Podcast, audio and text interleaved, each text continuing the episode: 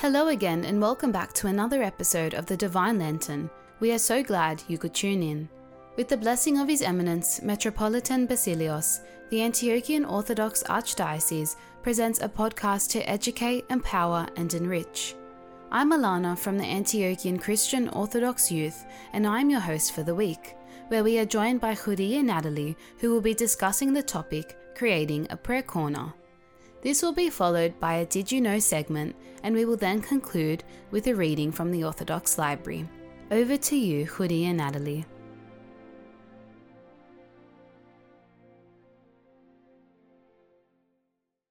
In the name of the Father, and the Son, and the Holy Spirit, Amen. Thank you for having me, and thank you to His Eminence Archbishop Basilios for the opportunity to share some of my insight and experiences with you today.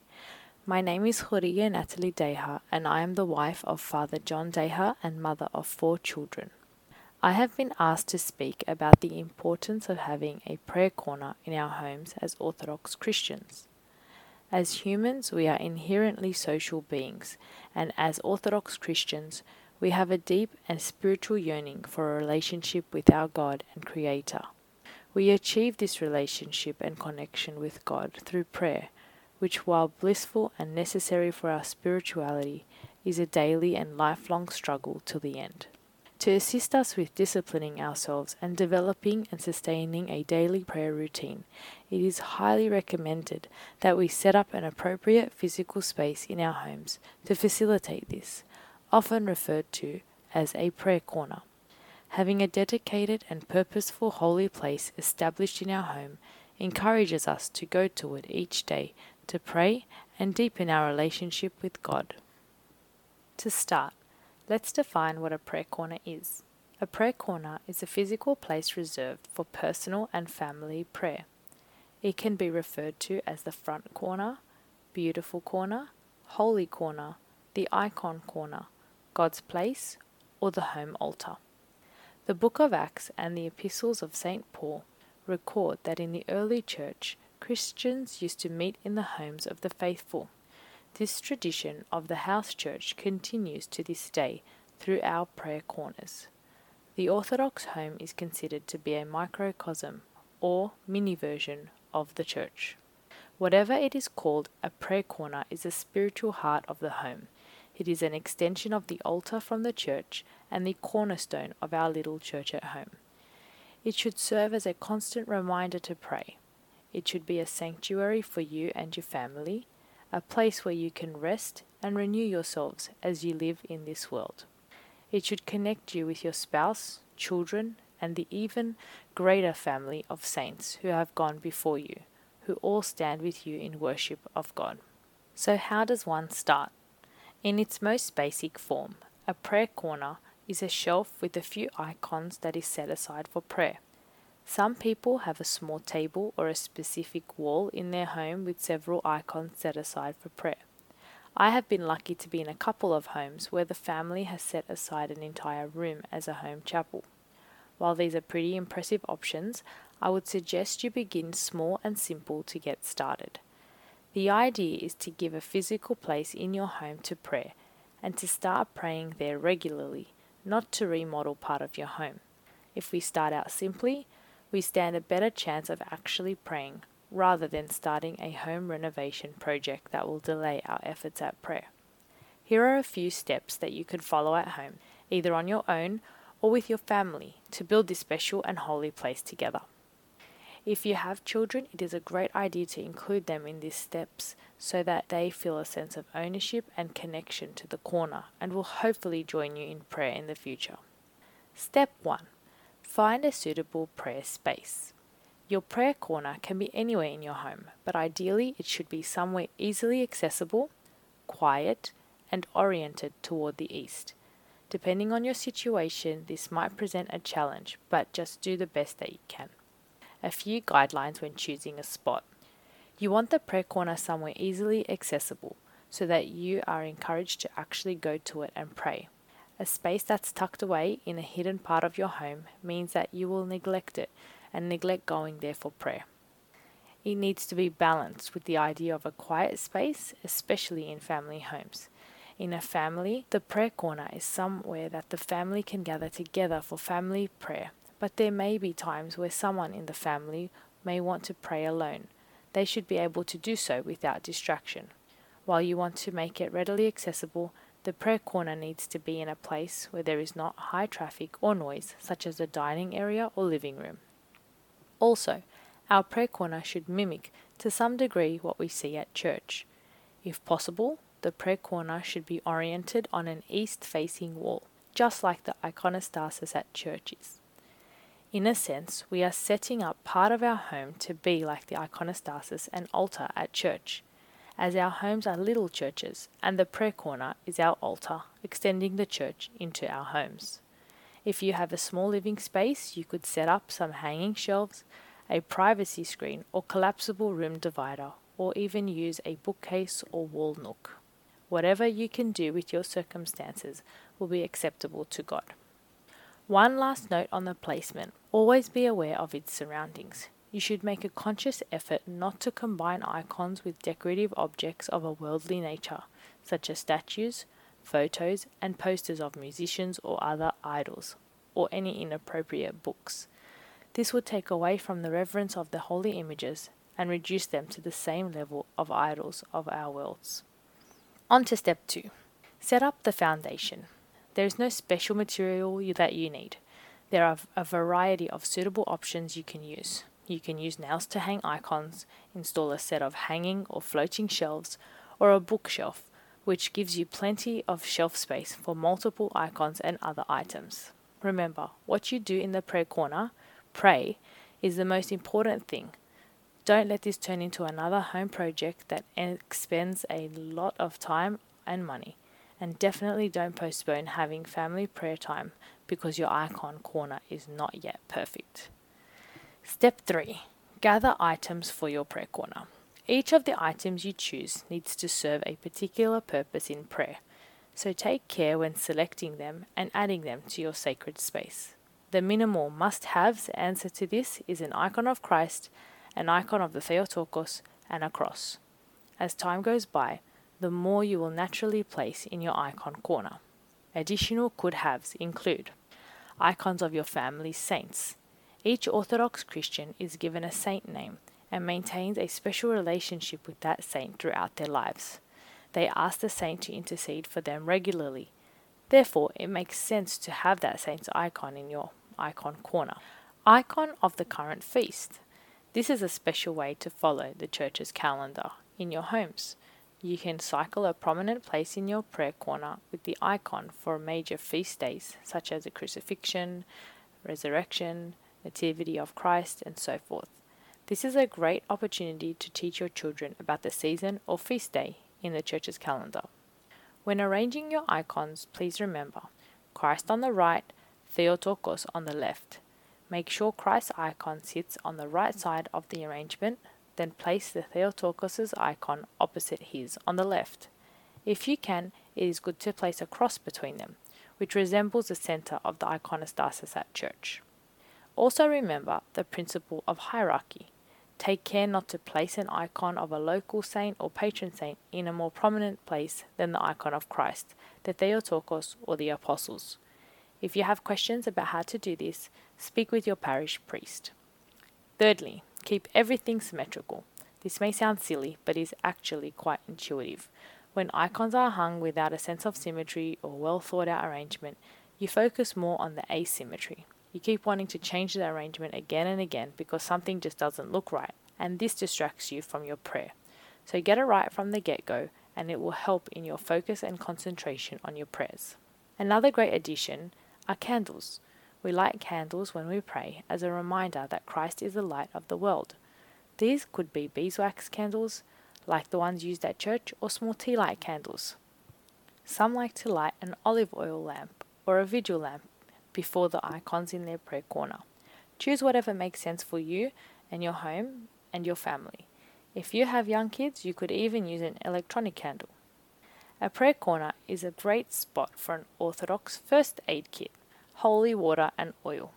We receive holy water during the Feast of the Theophany, the baptism of Christ, from church, and holy oil during the unction service on Holy Wednesday. This holy water should be kept in your prayer corner. We can drink holy water when we are sick, before a journey, or simply at the beginning of the day with our morning prayers. Likewise, we do the same when anointing ourselves with holy oil. If you have children, teach them to turn to these holy items when anxious, sick, or simply for a blessing. Children have an incredibly pure faith and belief in God, which should be fed from an early age and not taken for granted. Incense is another good item to keep here. We chant during the Vespers Let my prayer arise before you like incense. Incense is used continuously throughout the liturgy and other times of worship. It can also be used during family prayers at home. Our church strategically hones in on our five senses to engulf our hearts and minds in a prayerful environment and mood, which is what our home prayer corner is meant to replicate. Another item are prayer books, which help us pray the prayers of the church at home. They are great for helping us learn the Trisagion prayers, the morning and evening prayers, and prayers for special occasions. There are also prayer books for specific prayers such as the Akathist hymn, Paraclesis, and prayers written by various saints, which can add a beautiful depth to our prayer life. You should also keep a Bible in your prayer corner to read it together in your prayer space with your family. Many families like to keep a prayer list of people they want to pray for each day.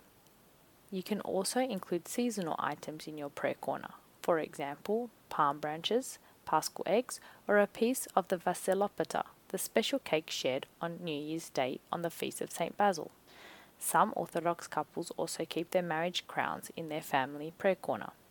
Now, on to step four, which is optional decorating your prayer corner.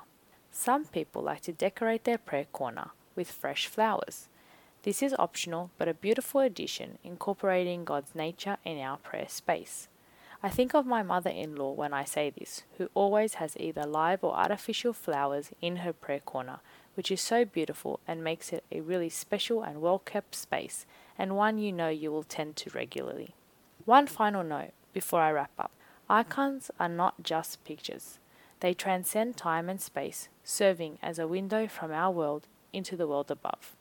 They are holy things that unite the family during communal prayer through mutual forgiveness and love. The sad reality is that this communal window linking us with God has been overrun by another window to the current world the digital screen, TVs, phones, tablets, and so forth, and their associated apps. This window instead links us with the world of human passions, destroying the tradition of common prayer at home, and the notion of our little church at home is being lost. As such, the final step is the most important and the hardest of all actually using the space regularly for prayer. So get started and keep going. Congratulations, you now know how to set up your own prayer corner. To recap, first you need to choose a space Next, get an icon of Christ, the Theotokos, and other beloved saints and feast days. Then gather some candles, incense, prayer books, and a few other items to enrich your prayer corner. Just as the church taps into all our senses, so we have built our prayer corner to be a space that immerses our whole mind, body, and spirit in prayer with God. We need this constant reminder of Christ and his saints. We need to pause and pray instead of becoming frustrated at our family members. We need to light a candle and pray, Lord have mercy, when we hear heartbreaking stories on the news. We need to take a drink of holy water and anoint our bodies with holy oil when we are sick to remind us that Christ is the ultimate healer. We need to smell the incense and remember that our prayers are sweet smelling incense to God. We need Christ in our homes. May this assist you in building your little church at home for the glory of God and for you and your family's salvation. Thank you.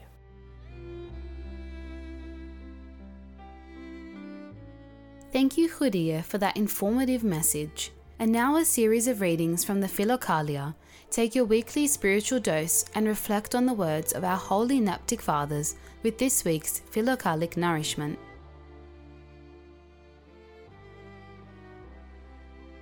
When images of some sensual pleasure arise in you, watch yourself so as not to be carried away by it. Pause a little. Think about death. and reflect how much better it is consciously to overcome this illusory pleasure. St. Anthony the Great.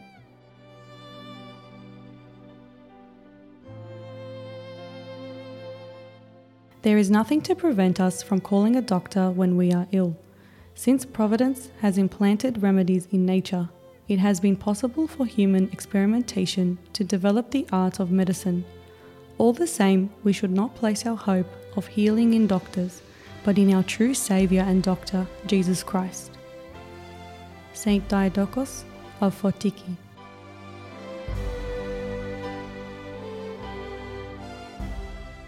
According to how you treat the soul while it is in the body, so will it treat you when it leaves the body. He who has treated his body he softly and indulgently has treated himself ill after death. For, like a fool, he has condemned his soul. Saint Anthony the Great.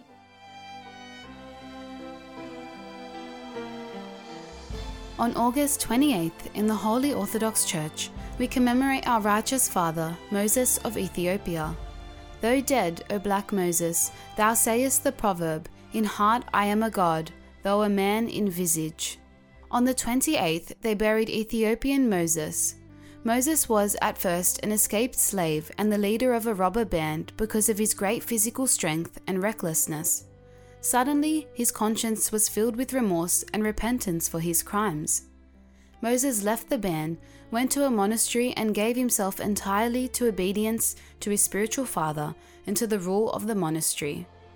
With the help of his spiritual father, Isidore, and with great struggling, fasting, and all night vigils, Moses was finally healed from the lustful thoughts, imaginings, and dreams visited on him by the demon. As a priest, Moses founded a monastery of his own and had 75 disciples.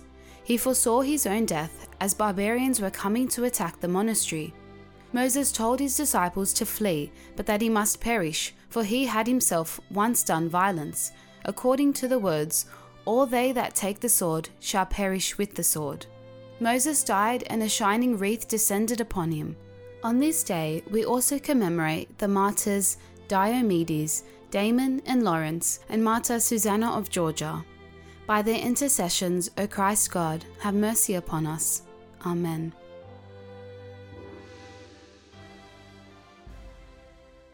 Did you know that St. Herman of Alaska embarked on the longest missionary journey in Orthodox history? Stay tuned to find out more.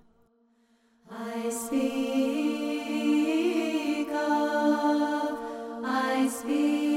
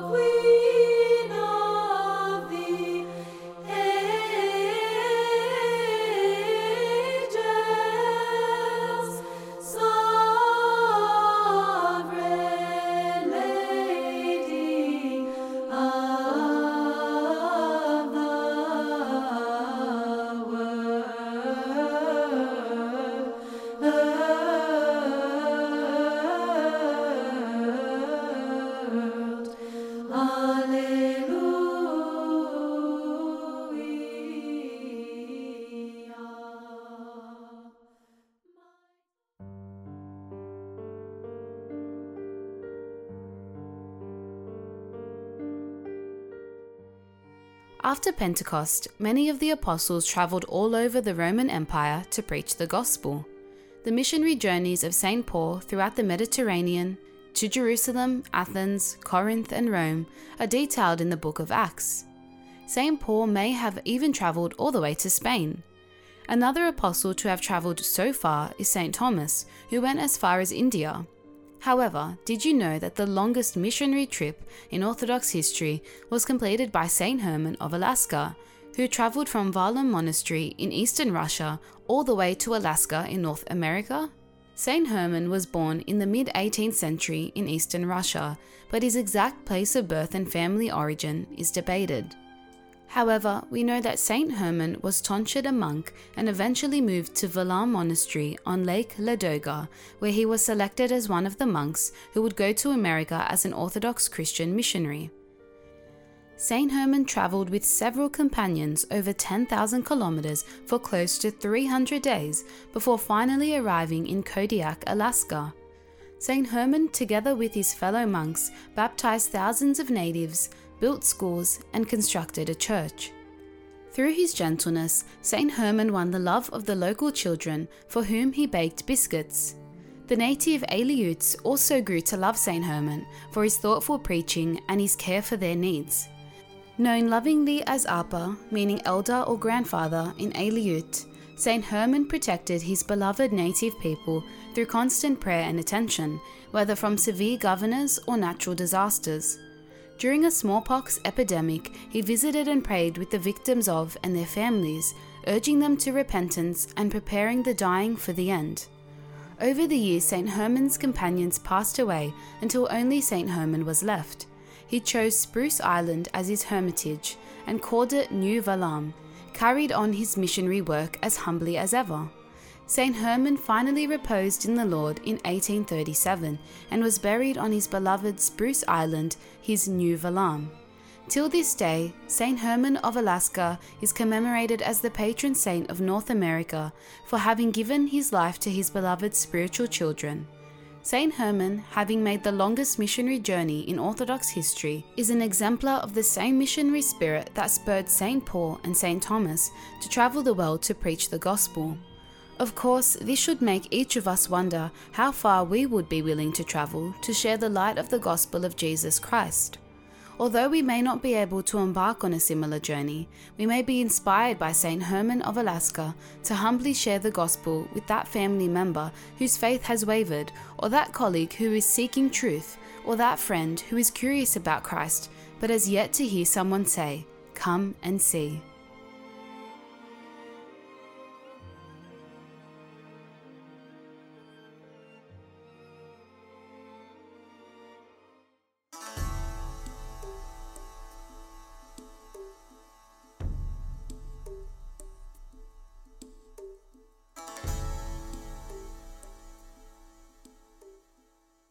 And now we're reading from our Orthodox Library. A chapter from the book of St. Paisios on spiritual awakening and devoutness. Devoutness moves God. What is devoutness? Geronda, what is devoutness?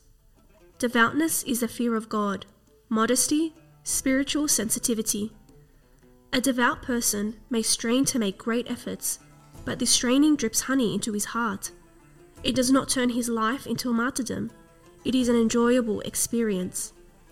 The actions of a devout person are refined and careful. He strongly feels the presence of God, the angels, the saints. He senses his guardian angel nearby, watching over him. He always keeps in mind that his body is a temple of the Holy Spirit and lives a simple, pure, and sanctified life. His behavior is always well thought out, marked by modesty and awareness of all that is sacred. For instance, he is careful not to turn his back on the holy icons. He does not place the sacred scripture or any spiritual book where he sits, and so on. If he looks upon an icon, his heart flutters and his eyes flow with tears. Even when he merely sees the name of Christ written down somewhere, he will bow reverently and kiss it, his soul overflowing with sweetness. Even for a small piece of newspaper thrown to the ground and bearing the name of Christ, or simply Church of the Holy Trinity, a devout person will bend down, pick it up, and kiss it with reverence, feeling sadness to see it thrown away like that. Geronda, how can I acquire devoutness? The fathers say that to acquire devoutness, one must associate with devout people and observe how they behave. When St. Paisios the Great was asked, How can I acquire the fear of God? he answered, You must associate with people who love God and have the fear of God in their heart, so that you too may acquire such divine fear. This, of course, does not mean that you should do outwardly whatever you see others doing without feeling it within you, for this would not be true devoutness. it would be false. Anything false is abhorrent. Devoutness is the grace of God in man. Whatever the devout person does, he does because he feels it in his heart. Of course, there is natural devoutness within us, but if we don't cultivate it, the devil will use our forgetfulness to make us insensitive and not devout. But the behavior of the devout awakens devoutness in us again. Geronda, why do the fathers speak only of devoutness when they advise us to acquire it by associating with those who are devout? Why do they not say the same about other virtues also? Because devoutness is a transmittable virtue. The movements and behavior of a devout person are transmitted like perfume, provided the recipient possesses goodwill and humility. And let me tell you, if one is not devout, one has nothing. A devout person can clearly recognize all things sacred as they truly are, even though he may not be educated. For example, he will not err in anything that has to do with divine meanings. It is much like small children who do not have any negative thoughts about their father and mother because they love and respect them and are able to see clearly and properly what their parents are doing. How much more so in this case, where we have to do with God, who is incomparable and perfect in all things? One who is not devout falls into errors and falsehoods regarding the doctrine of the faith. I can see what errors are made when those who are not devout write interpretations and commentaries on the sacred texts of the Holy Scripture. All spiritual things require devoutness and heart. When everything begins with devoutness, everything is sanctified. Specifically, in order to write a service for a saint, one must love the saint and have reverence and devoutness for that saint, so that everything one writes will be heartfelt and exude authentic devoutness. When one reaches a state of divine eros, divine madness, the verses flow naturally from within.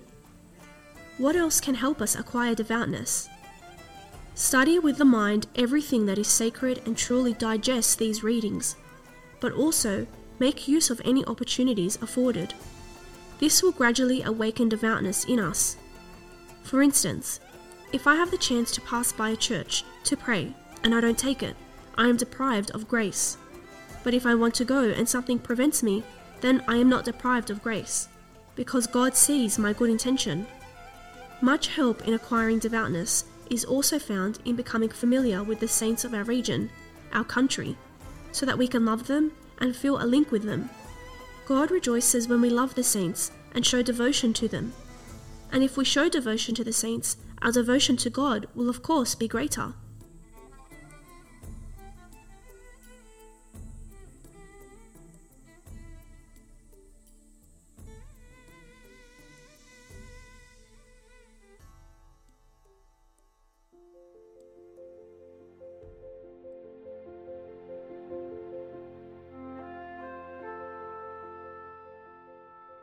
You all for tuning in to another installment of the Divine Lantern.